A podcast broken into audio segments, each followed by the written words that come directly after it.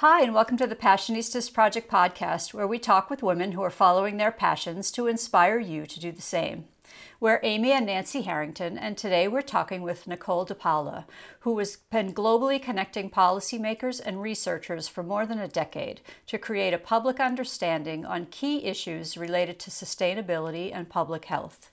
As a planetary health advocate, she champions the socioeconomic advancement of women through environmental conservation. She's the founder of the Women's Leaders for Planetary Health, and in 2019, she became the first awardee of the prestigious Klaus Töpfer Sustainability Fellow at the Institute for Advanced Sustainability Studies in Potsdam, Germany. Nicole is the author of the book Breaking the Silos for Planetary Health A Roadmap for a Resilient Post Pandemic World. So please welcome to the show, Nicole de Paula. Hi, Nancy and Amy. Thank you for having me today. What's the one thing you're most passionate about? I think recently it's definitely planetary health. Uh, we've been advocating so much, and at the beginning the term was "What is planetary health?" Sounded like a horoscope thing, right? So it was the it was a term that sounded it was a bit weird in some language doesn't doesn't translate well. I think in German, for example, it's it's it's hard to translate in Portuguese as well. I'm from Brazil, so uh, it was also a bit funny, but definitely is the topic that we should be talking about, specifically now when we need to recover, hopefully, from this pandemic. So tell us what planetary health means and how it relates to what you do for a living. Yeah, so maybe what I do, I'm my background. I, I tend to say I, am a fake doctor, right? So I'm, a, I'm I have a PhD in international relations, so I'm not a medical doctor.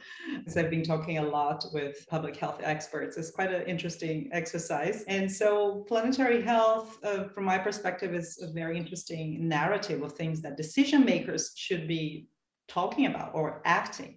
So it's basically everything. So the planet is changing, right? We say that if the planet is sick with all the climate change impacts, biodiversity loss, pollution, you know, we, we don't know anymore what we have in our foods. So much chemicals there, processed food, you know, and crisis we used to have a big problem of course with hunger and now it's you know half of the population is obese so of course we're changing our lifestyles and the way the planet is changing the way that we are impacting our planet. So that's why we say uh, this anthropogenic uh, impacts. We need it's impacting public health. So the decision normally is what is health at the end of the day, right? Is everything that is inside our bodies and it's just this small system, or we should talk about health as connected to the health of our planet. So the planetary health as a scientific discipline or um, not discipline, there's discussion that I think it started as saying as a discipline, but I'd say it's an approach, a new area of studies.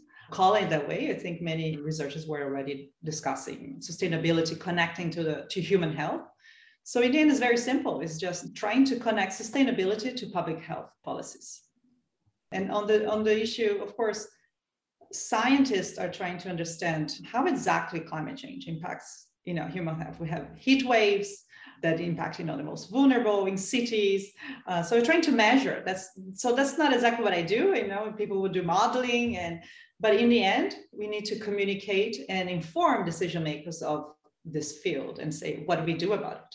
And, and that's the, what i'm passionate about. How do we get the science and bring it to the people who can take these decisions and it's of course not an easy thing especially these days but we keep trying. So you mentioned covid. Talk about how the relationship to covid and planetary health like what how is it affecting the world and the planet? Yes covid is as um, sometimes mentioned and i notice in a book is of course is a very bad thing but if every crisis brings an opportunity. That's the sad reality. If we need change, we probably learn through love or pain, right? So it's very hard to change behavior if you don't have a big crisis. And COVID is now showing, I think, stimulating this conversation about okay, what is exactly connections? It's, it's just just a sanitary thing. It's uh, the disease, but what you're learning now, and, and trying to communicate actually i think a lot of people have been trying to communicate this before but the way for example deforestation the way we are transforming our environment we are uh, increasing the chances of this contact with new viruses so for example illegal wildlife trade you know if you're bringing species to different and because the world is so connected in three days, the whole, if you have a new disease, in three days, the whole world is contaminated. So the, the COVID is really showing that we need to connect more the dots between these issues of biodiversity conservation. You know, this there is a link with zoonotic diseases when you have pathogens, right, in animals jump to humans we still we don't have definitive answers about how exactly covid was created but six out of ten new diseases come from animals you know so this this zoonotic disease. So so we know that the, we are creating some sort of the, this possibility of increasing diseases and and climate change for example affects our natural ecosystems. So new mosquitoes there wouldn't be in europe for example because of the climate. Now we've we find so we have a new ecology of of these diseases that it's important to understand and study. Again we have uh, researchers doing that. So planetary health brings this conversation and links uh, these points.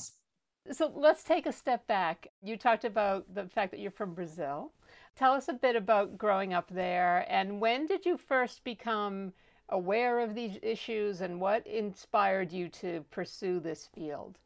In Brazil, of course, I mean, I think I always wanted to, I remember as a, let's say, teenager, the time you need to decide about university, I was between two things. I think I love, I love studying. So I think my thing, I love learning. So it doesn't matter what it is. I, people say, oh, what's your favorite, you know, subject? I liked everything uh, at the end, I started being better at humanities and others, but I was still at some point good, very good in chemistry, very good in math, some parts of physics. So I wish I had more talent. I wish I had kept my talent from that time would be great for calculating and modeling these days, which I don't feel they're very capable. But I enjoyed uh, learning and, and, and I enjoyed traveling. So that was a big thing. So I think you know if you're uncomfortable in new places. So for example from brazil i remember going to portugal at early age and i didn't enjoy so much because it was so similar to brazil. And i think nowadays i would think uh, differently because it's a fantastic city. In lisbon for example it changed so much. But the traveling part was inspiring and I, so i was trying to find things you know what is what can i do that unite all these many disciplines that i enjoy and, and, and traveling so initially, um, I also was very good at debating, especially my family. And if I wanted something, I would debate until they were tired. and so it was. Uh, some people found that, of course, very annoying, but they thought it would be a, I would be a good lawyer, right? So I thought about it, and, and in the end, I found this brochure that's saying, "Oh, international relations." It was a new course at that point. You know, remember also globalization and all this. So that's something we have a very, of course, the University of São Paulo is. Uh, let's say top university in Brazil, depending on the subject, but it is very uh, important center. But they didn't have international relations when I was applying for it. So there was another university that had leading that in Sao Paulo. I'm from Sao Paulo, and so I joined that and started doing international relations. But at that point, nobody knew what do you do with international relations, right? It's just and in the first year, I was it was actually the time when the United States was not ready to sign or you know was uh, withdrawing from the Kyoto Protocol, which is the whole the initial agreement uh, in the whole climate sphere. So as a student in political science, I was like, why, if it's such a good thing for the planet, why we have the biggest power saying that they don't want to agree with this? You know, that's it's good for the planet. So that's how I entered the, the climate diplomacy conversation. So again, I entered the sustainability sphere through the political perspective, right? And then from that on, I was started doing a lot of understanding how countries negotiate about uh, these treaties. So it was climate, then biodiversity, and quickly I could actually move to France. So my uh, university had an agreement. So I moved to France and then started studying a lot from the perspective of the European Union, which is an, another uh, whole in, in regional negotiations of agreement to have a global position. So all that, it, it's endless and it was fascinating. But I tended to focus on the sustainable, sustainable development aspects. And, you know, Rio, uh, in Rio, Brazil, also, we're very, uh, it's a very important country for sustainable development. The Amazon has always been uh, on the agenda. We have infinite natural resources, you know, it's the mega diverse uh, country's top. So Brazil has been very important for these negotiations. And so that's how I started my academic life. And there was no uh, specific moment, right? This I had an aha moment for other things later, but for that, I just really enjoyed. We say the planetary health is really about multidisciplinary. You know, whatever we do, we need to unite disciplines.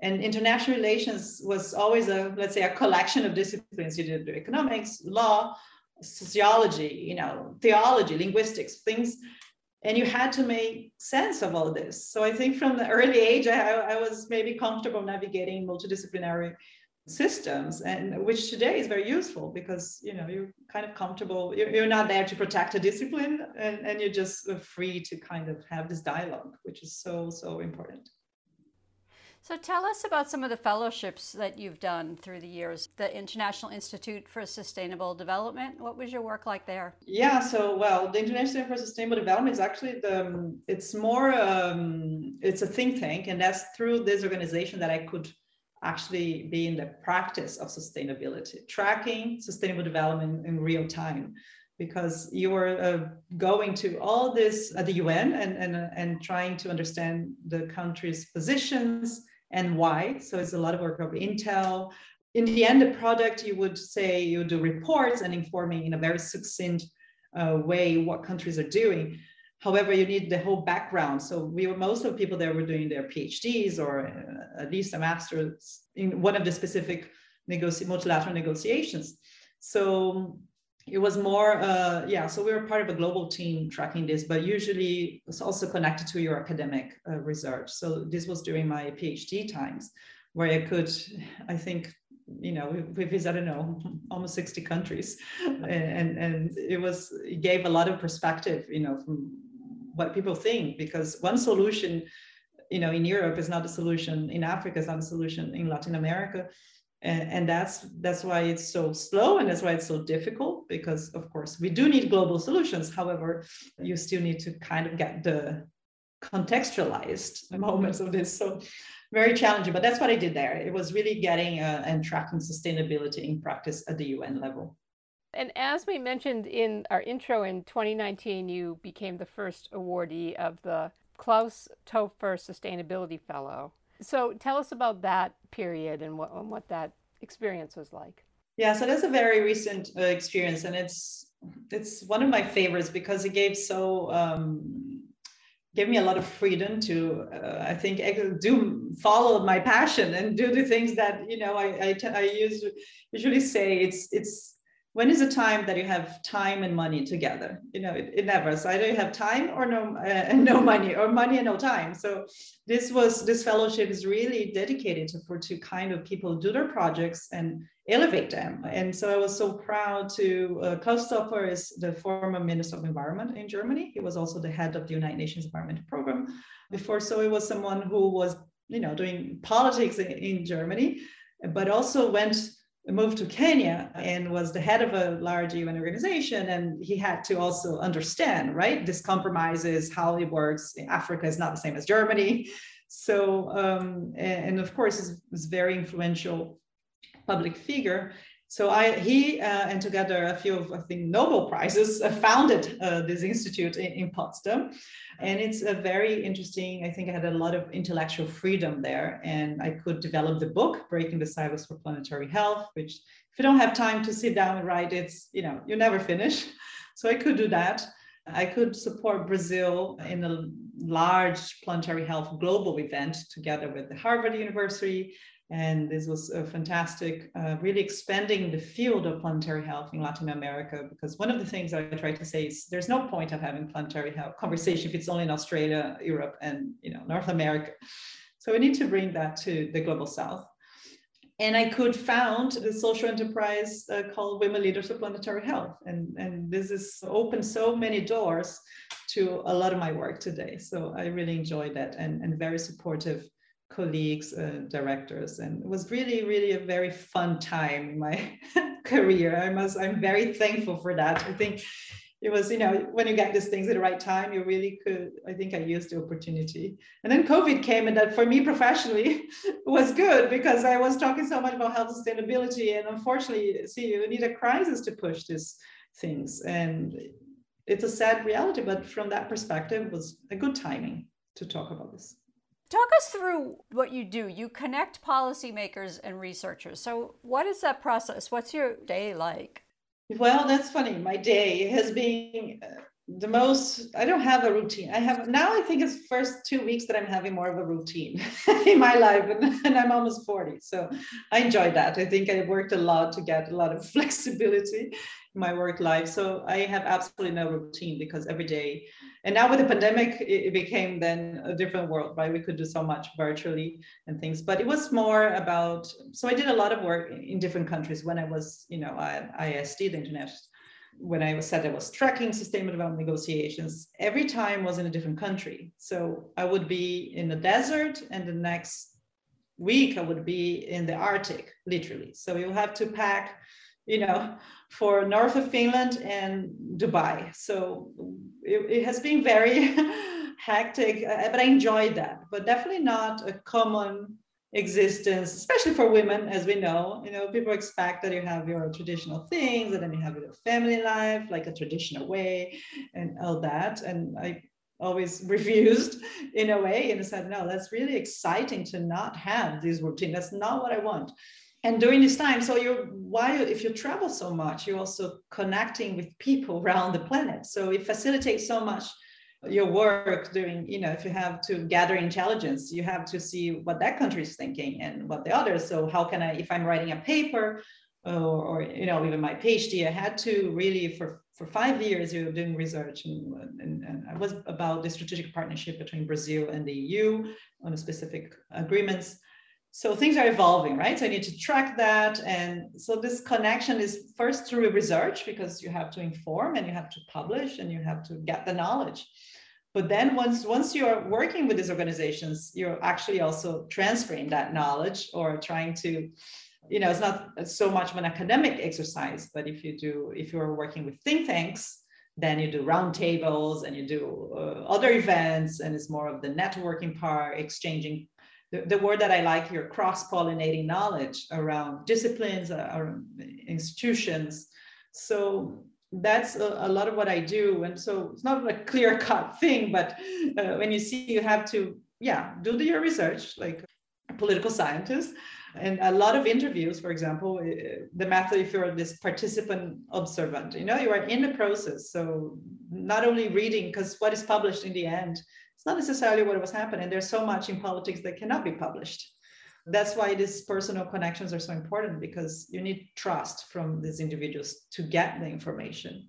That's how i think think it's a very important talent. So this personal diplomacy with trust building networking in, in, many countries that really helps to kind of today i have my colleagues said oh we'll connect and i moved to bangkok after right? So i, I lived in france then I moved to Thailand and I lived in Canada and I lived in Washington, D.C., and I lived in, Mo- in Brazil, of course, and now I'm in Italy. So it's kind of at some point gets tiring with the bureaucracy, you know, of the visa things. That's uh, what I'm, but apart from that, it's fascinating because you adapt. And I think that's what the world needs today, right? We all had to adapt so fast.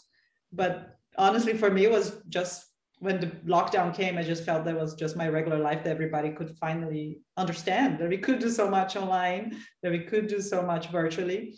So a lot of this tracking of the negotiations we did virtually, and I worked like this with Slack or all these chat functions with people around the world that I never met since 2012. So, you know, 10 years later, the world figured out that it is possible. We don't need to fly across the world to have, you know, a one-on-one meeting.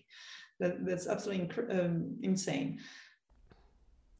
We're Amy and Nancy Harrington, and you're listening to the Passionistas Project podcast in our interview with Dr. Nicole de Paula. To learn more about Women Leaders for Planetary Health's mission to empower women to lead planetary health solutions at the front lines of development in the global south, visit WLPH.org. We'd like to take a moment to invite you to the third annual Power of Passionistas Summit this September 21st through September 23rd, 2022. The three day virtual event is focused on authentic conversations about diversity, equity, and inclusion. This unique gathering of intersectional storytellers and panelists harnesses the power of our rich community of passionate thought leaders and activists to pose solutions to the problems plaguing women and non binary people today. Early bird tickets are on sale now through August 21st, for just $99 at thepassionistasproject.com. So be sure to register before the special discount rate ends. We'd like to thank our sponsors Melanie Childers Master Coach, Graceful Revolution, the ASA Collective, Tea Drops, Aaron's Coffee Corner, Flourishing Over 50, Espanola Real Estate Team, Mermaid's Garden, Sarah Finn's Coaching, Tara McMahon Wellness, Rebecca Chavez Hauk, and Triscom Public Relations. Now here's more of our interview with Nicole. Did you miss traveling though? So for someone who likes to be on the go? Exactly. That's a very, you know, interesting question. And the good thing is I did so much that I feel that I feel a bit satisfied with, you know, the places that I've been and it's never enough. There's no, if you like traveling, you know, you can always do again and, and, and learn more and spend more time. But I definitely felt uh, at the beginning was fine because, you know, with the lockdown, you, you could produce everything and write. I, I used my time a lot to do the writing. And what I miss is just the, um, the easy, you know, the facility that you could go. So now if you're in Italy, you have to go back to Germany. It feels like you're going to another continent in the civil war, you know. So, it, and that's I think it's very, it, it's sad because you know if you have family also abroad, and it's just it's kind of a, a, a worry that if you need to travel fast and and, and and not everybody will have you know the same advantages or being treated equally. So in the end, the most vulnerable will always suffer more. They will not have support. They, they cannot. So I miss I miss the the, the easy connections to exotic places. That's what I miss. So in 2019, you co-founded the Planetary Health Research Group. So tell us about that and what the mission is of that organization. So this group is, uh, a, is hosted by the University of São Paulo in Brazil. And, and it's hosted by the there is an Institute for Advanced Studies there and was with together with Professor Antonio Saraiva, who is an absolutely partner in crime and that in Brazil and an amazing group of interdisciplinary researchers. So we were, we actually, with Professor Saraiva, we met in the first meeting of the Planetary Health Alliance in, in Boston. Uh, it was hosted by Harvard.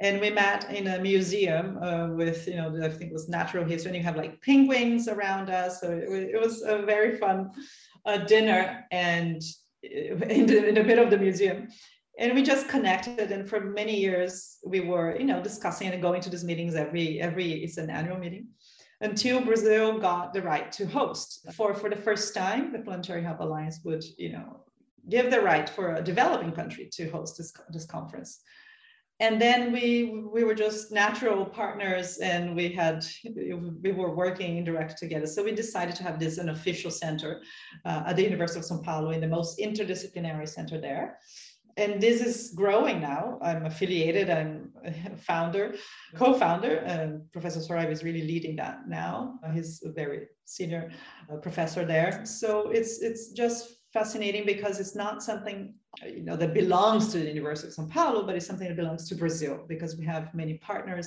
We have people from all regions. As you know, Brazil is a very very big country, so it's kind of really well distributed now, and it's fascinating to even for me when you go to meetings, you have all the different accents from Brazil. You know that sometimes you, you, if you also stay in your bubble you don't even listen to different voices and, and if you're advocating for this diversity in decision making it's it's you know it starts there. We have to have people from different regions.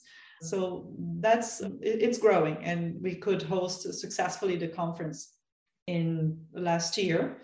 Yeah because january so definitely like uh, last year i think april we got 5000 people who registered for this and you know from 130 countries and and because also it was the first time it would be in brazil but the pandemic had to be online but we really took the opportunity to make this then an inclusive you know not a lot of people would these conferences would be usually around 400 people. And we could at least bring that to the houses of you know in people in 100 130 countries so, and that's why the what I like to talk about also the planetary health movement. It's a scientific thing, but also if you don't talk and people don't get excited and don't want to do things, it's useless, right? So it's the planetary health movement as you know, social movement is very important as well. And I think we worked quite well. And there are now new programs of young ambassadors from different universities and they're doing things. So it's about also inspiring others to to get to know more about the field, to apply to their how would they think, you know, in their topic of research, discuss this. So yeah, so very proud of that one. That's how I could help my own country to explore the theme. And in 2020, you founded the Women Leaders for Planetary Health. So, what is the mission of that organization? Yeah, it was so uh, the United Nations Climate Conference, the COP25, December, I had it with the support of IS, this organization that was in Potsdam. I really wanted to do something that would, I, I, was doing so much on planetary health, but the gender dimension was really mentioned. I, I wasn't hearing about it. It was just, you know, a known issue. so, so uh, I, I, I, definitely, the mission is we want to empower women to lead planetary health solutions in the global south.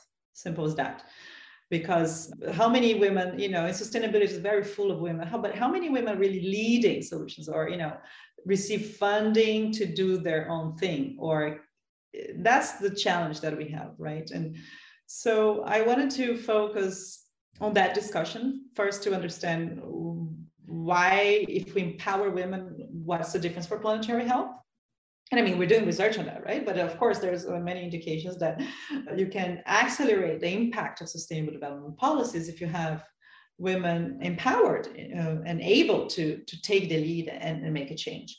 If you want to, like in food systems, for example, if you, you can be uh, investing agriculture in bio things, However, if women don't have land rights, you know, if legally they are discriminated and they cannot produce their own things or do um, agroecology practices, um, it's kind of useless. So we need to pay attention to this, to many of inequalities of inequalities, not only income, but also opportunities. And, and that's why I wanted to, again, bring the planetary health conversation to low and middle income countries. So I was really targeting that as part of the mission that's why the first um, round we created a digital academy which was with the pandemic was great because everything could be digital and i could we we had 30, more than 30 countries participating in our things. So and and very let's say non-reachable difficult countries. You know we had people in palestine we had people uh, from sudan we had people in zimbabwe uh, many brazil you know in latin america and all these women they all share the same problems but also the same passion and the same solutions. You see they, they're doers you know and the, the narrative is really not to make oh women is i didn't create an organization to say oh we're suffering it's so difficult they're discriminated. The point is how we empower them to to do what they want to do and but have the right resources and the leadership skills. So we focus really on on leadership training sessions and with we had our wonderful angela Philip, who also supported us on that. And I was mostly focusing on, on this research part of planetary health. And so we write papers and do the research as well, how climate or biodiversity, chemistry, how these things connect to gender. Yeah, so that's how, we, and it's it's growing in the UN. So it was good to also have that conversation at the UN. That's how it started, and now we are a social enterprise, uh, you know, legal institution in Germany and that's i'm very excited to see how this is growing. We have a team in brazil now. We have things growing in africa. We have things in southeast asia. Yeah i'm very excited. That's i think how we get that's the the passion i think our jobs. And if you work with uh, policymakers it's not always fun right? There of course politics enter in the middle. Things can be delayed and take time to, to drive change but this is really the fun part i think of my work because you see the results and you see also the results at the personal level. You know, you have sometimes I think we underestimate how much we could help people by simple things, just you know, supporting them with the letter. So the mentoring part of our we had this digital academy, but also we were pairing individuals with senior mentors. So we had a mentorship program targeting low and middle income countries, women in, um, in low and middle income countries. So and i heard so many stories after because at the beginning i thought well you know this is not i mean it's not a big deal. It's just okay we're helping a little bit. But when you see the later what they tell and the things the decisions that they took in the end or the courage that they had to do their own things so you really you get surprised and you see wow this is you know we did this. And that's very rewarding can you tell us about maybe a success story something that you've seen come through the organization? Yeah i think uh, i mean what i saw a lot was this positive they tell stories that oh when i joined the program i was you know i was a bit lost i didn't know what to do or, or maybe careers and they normally they felt empowered to take the decisions that they already knew that they would do but they felt validated somehow that that's oh that's i can do this so i heard many stories like this if they want to maybe start a new master's program if they want to change careers if they want to quit their toxic jobs you know there were stories like this or people who they want to change industries and do more work on sustainability. I saw a lot of this. And simply, and maybe at the end I can tell another story, but I'll keep it a secret. So, what can women who aren't kind of full time activists in this field, what can we do on a day to day basis to have an impact on the planet? Yeah, so this is a very, it's a common question that we get, right? So how, of course, everybody wants to know how they can make a better place uh, for all, but I like to call attention to to another point because eh, yes, you can do your recycles, you can eh, eh, eat, you know, reduce consumption of meat. Normally, what I say in terms of impact, if you change your diets, that's the easiest and the biggest impact you're going to have. So not so simple to do it and especially it depends where you live and your culture or your habit. But that's what researchers show that that's the biggest impact you can have. If you change your diet and have of course more more less meat less and more plants and so there is something called planetary health diet that doesn't say you can never eat meat but you know you, you definitely have to shift the quantity and the proportion of things that we're eating as we know we're not so healthy these days so I would invite our our participants to to you know Google planetary health diet. That's an interesting exercise but what I like to think about, and that's why it's it's important also to think in this, uh, which is also hard, but the systemic part, right? Nobody will completely change. What I'm trying to do is really how do you address the root causes of these problems that we're saving? I don't think it's our five minute, three minute, or 60 seconds shower that will do that. So when we try to put the the solutions on the shoulders of individuals only, you're not addressing the problem. You're just masking the problem and you're just you know you want to delay action because what you need to do is to change drastic you know we need to change trade rules. You need to change the way supply chains. You need to it's not only one company right? That company has thousands of companies involved in their business. So how do we do that? So i'm more interested now in in really in this transformative systems for sustainability. And of course, we have the UN Sustainable Development Goals who, who address this. It's a very, it's a plan for development and address so many questions that they're important. But as you see there, it's very hard to disconnect one goal from the other. But many institutions, they say, oh, I do, you know, SDG two or four or five, I do gender. And what I like to say, no, if you don't do everything, at least a little bit, or if you don't understand the connections, you're not doing much. So which is difficult to do because obviously capacity and is limited, time is limited, resources are limited. So we need to prioritize, use your best skills and maybe focus on, on what you can do best. But you need partnerships. Nobody will do this alone. So that's why the individual question, what can we do, is yeah, you can start with your house and then maybe influencing your family and your building and you start ex- expanding but also try to educate yourself about these connections because I see a lot of people, oh, I'll not use this or consume that, but there's so many inconsistencies, things, you know, they would, maybe they are young activists, but they are using nail polish full of chemicals for, because it's cheaper from, I don't know, another country. Try to understand the whole picture. And, and I think that's the way we can have a bigger impact.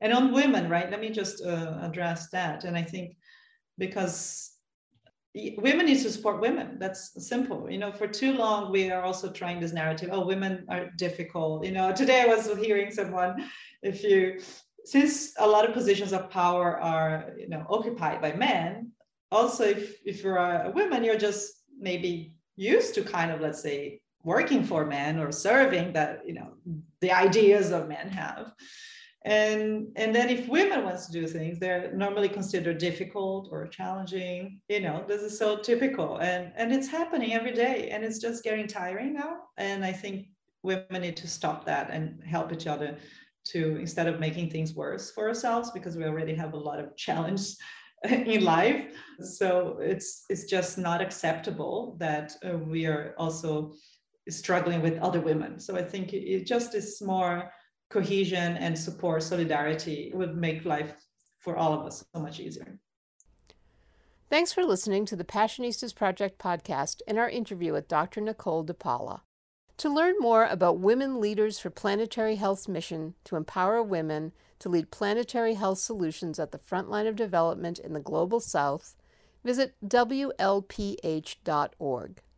Please visit thepassionistasproject.com to learn more about our podcast and subscription box filled with products made by women owned businesses and female artisans to inspire you to follow your passions. Double your first box when you sign up for a one year subscription.